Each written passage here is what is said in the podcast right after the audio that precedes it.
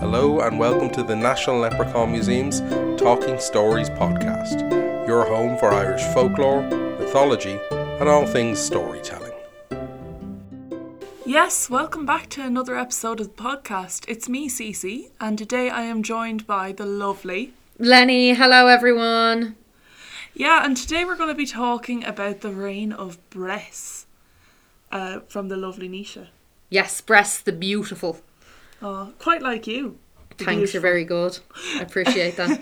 So, how are you keeping, Lenny? What's going on for you? Oh, the craic is 90. The craic's nine. The weather's getting better. it is, it is. I feel hydrated and I feel ready for the summer. They're all lies. Oh, God. How are you, see? Any craic? I'm good. I'm good. I'm excited to get into this story now because Bres is one of those characters that I can't help but love help uh, hating him. Hating him? I quite like him. Really? I like anyone who's causing ructions in any way, form within a story. Oh, that explains. It Your explains so much, yeah. Um, yeah, but he is one of those really interesting characters that just pops up in different parts of our mythology. Yeah, and linked to so many uh, really important figureheads within our mythology as well, which you'll see now when you Yeah. listen to the story. Well, I mean, since we're both so eager to talk about the story, there's no point wasting time, is there? No, so we're gonna let you listen to the story now, guys. Uh, Bres the Beautiful, and it's told in a very, very lovely way by uh, Naoise, one of our great storytellers here at the museum. And then me and C be back, and we'll have a chat with you about Yeah. uh, our main thoughts and uh, feelings towards said story. So enjoy.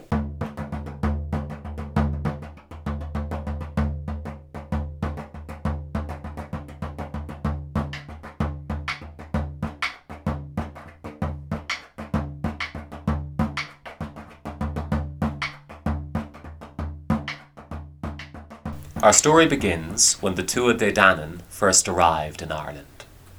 It was said that they came shrouded in a mist, so thick that it blotted out the sun, turning the sky black for three days and three nights. And when that mist finally parted, the Tuatha De Danann were standing in the plain of Moitura. They fought with the current inhabitants of the island, the Fir Bolg, and defeated them in battle, but they paid a heavy price. For their High King, Nuada, had lost his arm in the battle. And according to their traditions, nobody could be king if he was not physically perfect. Missing the arm meant that he was far from perfect, so Nuada had to step down from the office. And back then, they elected their kings. So they declared a vote for their new king, and possibly in celebration of their arrival in Ireland, they declared women's suffrage and gave every woman of the Tuatha Danann a vote and they recalled women's suffrage after that election and would not return to Ireland for roughly 3,815 years. Probably because they knew that all the women had universally voted for one man Bres, the beautiful. And I think we know why they voted for him. Honestly, I don't blame them. He was gorgeous. His face would put the average K pop star to shame. He had the physique of the average Love Island contestant. Oh, and quite like the average Love Island contestant, very unsuitable for the job of king. You see, the king was meant to be kind and generous, and yet when people went to visit Bres at the Hill of Tara, they'd leave with their stomachs empty and their breaths not stinking of ale. You are meant to keep the wealth of the people safe for them. Instead, Bres gave it away to their greatest enemies, the Foimera undersea demons, some tall like giants, some hideously deformed, some stunningly beautiful. They had lived on islands surrounding Ireland for centuries, and under Bres's rule, to keep them from attacking the country, he gave them two thirds of Ireland's milk, two thirds of Ireland's grain, and two thirds of Ireland's cows every single year. And why wouldn't he? They were family. You see, his mother was Ériu of the Tuatha De Danann, who gave her name to the land of Ireland, with his father was of the Foimera, Elatha, the Golden, and boy did he live up to his name. When Ériu had met Elatha, he was sailing towards the shore while she sat on the beach staring out to sea. That's when she spied his beautiful golden boat. Upon each finger was a golden ring, About his neck hung a golden torque, even on his breast shone a golden chestplate, and his hair flowed down his shoulders like a river of gold. His piercing blue eyes were of the deepest blue, and those eyes seemed to peer into Ériu's very soul as he slowly approached the shore and walked up to her. He then spoke the sweetest words that she had ever heard in her life. Shall we lie together for an hour? Which was pretty much check and mate in ancient Irish flirting. She was his. They spent a pleasant hour together, and from that union they produced Bres, the beautiful. But unfortunately, Bres, despite being very, very beautiful, did not last long as king. The people of Ireland grew more and more disgruntled with him until he made the biggest mistake of all mistreating one of the poets. Quite frankly, folks, you don't do that. Back then, poetry was practically magic. If you spoke a particularly vicious satire against someone, their faces would break out in physical blotches. So when the poet Cairbre went to visit Bres at Tara, he should have treated him well, given him the best room in the house. Instead, he sent Cairbre out to a dark room. There were no windows, there was barely a bed on the floor, and even for food he only had a crust of mouldy bread and a glass of stale water. When he left Tara, he spoke the most vicious satire that has ever been spoken in this land, and Bres's face broke out in blotches, and from that day on his rule was nothing but ruin. Eventually, he was driven from Ireland, and he did the only sensible, logical thing, and went crying home to his father. He told Elatha everything. How he had become king of the entire country and then lost it all only through his own selfish greed.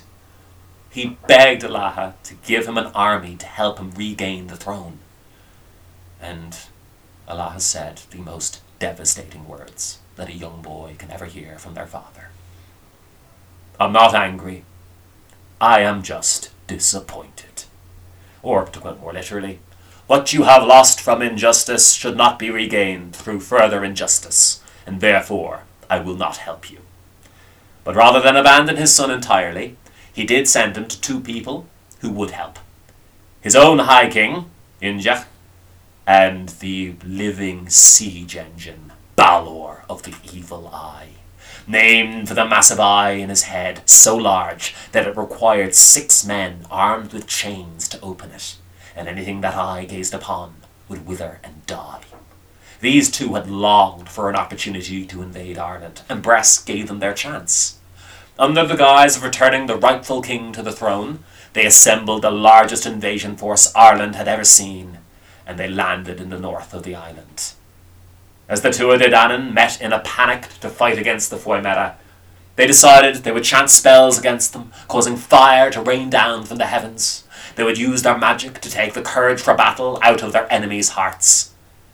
And in my favourite curse of all time, they would bind the pee to their enemies' bladders, forcing them and their horses to fight with a desperate urge to urinate.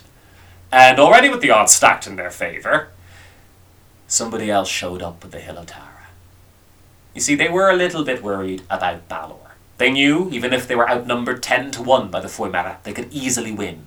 But they knew no one could slay Balor of the Evil Eye, for there was a prophecy that he could only be killed by his own grandson, who very conveniently showed up at the Hill of Tara right at that moment. He was Lugh of the Long Arm. His mother was Balor's only daughter, and his father was Cian, son of the physician of the gods Gian With his help, they met the Foimera on the plain of Moichura for a battle, and it was an epic fight. It was said that fire was raining down, that no of them had a courage to fight, and all of them were desperately needing to pee. And that's when Balor was wheeled out, as he began to open his baleful eye like a flash of lightning. Lugh of the long arm left out of nowhere. He raised up a spear of sharpened light and cast it right through Balor's eye, tearing it out the back of his head, causing it to gaze upon his own army. As they fell to the ground, dead unwilling to fight, the Tuatha Dé declared victory. As they scoured the battlefield for survivors, guess who Lugh should find cowering under a heap of corpses? Bres, the beautiful. He begged Lugh for his life, offering to teach the Tuatha De Danann anything they wanted to know. He even offered to teach them how to grow crops throughout the entire year. But Lugh refused. He felt this would be unnatural, and said that something less would grant Bres his life. He merely wanted to know the proper time of year, to plough the land, to plant the seeds, and to bring in the harvest. Bres taught him, and with this agricultural information, they decided to spare his life. But not for long. No one ever really forgot what Bres had done, and Lugh just couldn't let it go. So a couple of years after his defeat on the plain of Moichura, Bres was summoned to Lugh's house. You see, Bres had a geis, a magical compulsion. If he was ever offered a drink, he had to accept. To refuse could mean his death. And Lugh knew this. He had gone to a bog and gathered up red bog water, deadly poison. He had then put this bog water into the body of a wooden cow. He had milked the teeth of this wooden cow, filling up a goblet of bright red bog water, which seemed a bit extravagant since Bres wasn't even there for this moment. And when Bres came to his house, he handed out the poison chalice and asked if Bres would like a drink. Bres knew right away that he was done. He could not break his geis, and therefore, proudly he stepped forward. He gripped the goblet firmly in his hand and stared Lugh right in the eye as he drained every last drop. He fell to the floor, his body twitching, convulsing, till eventually it stopped moving, leaving behind an incredibly beautiful corpse. And so that is the end of the reign of Bres, the beautiful.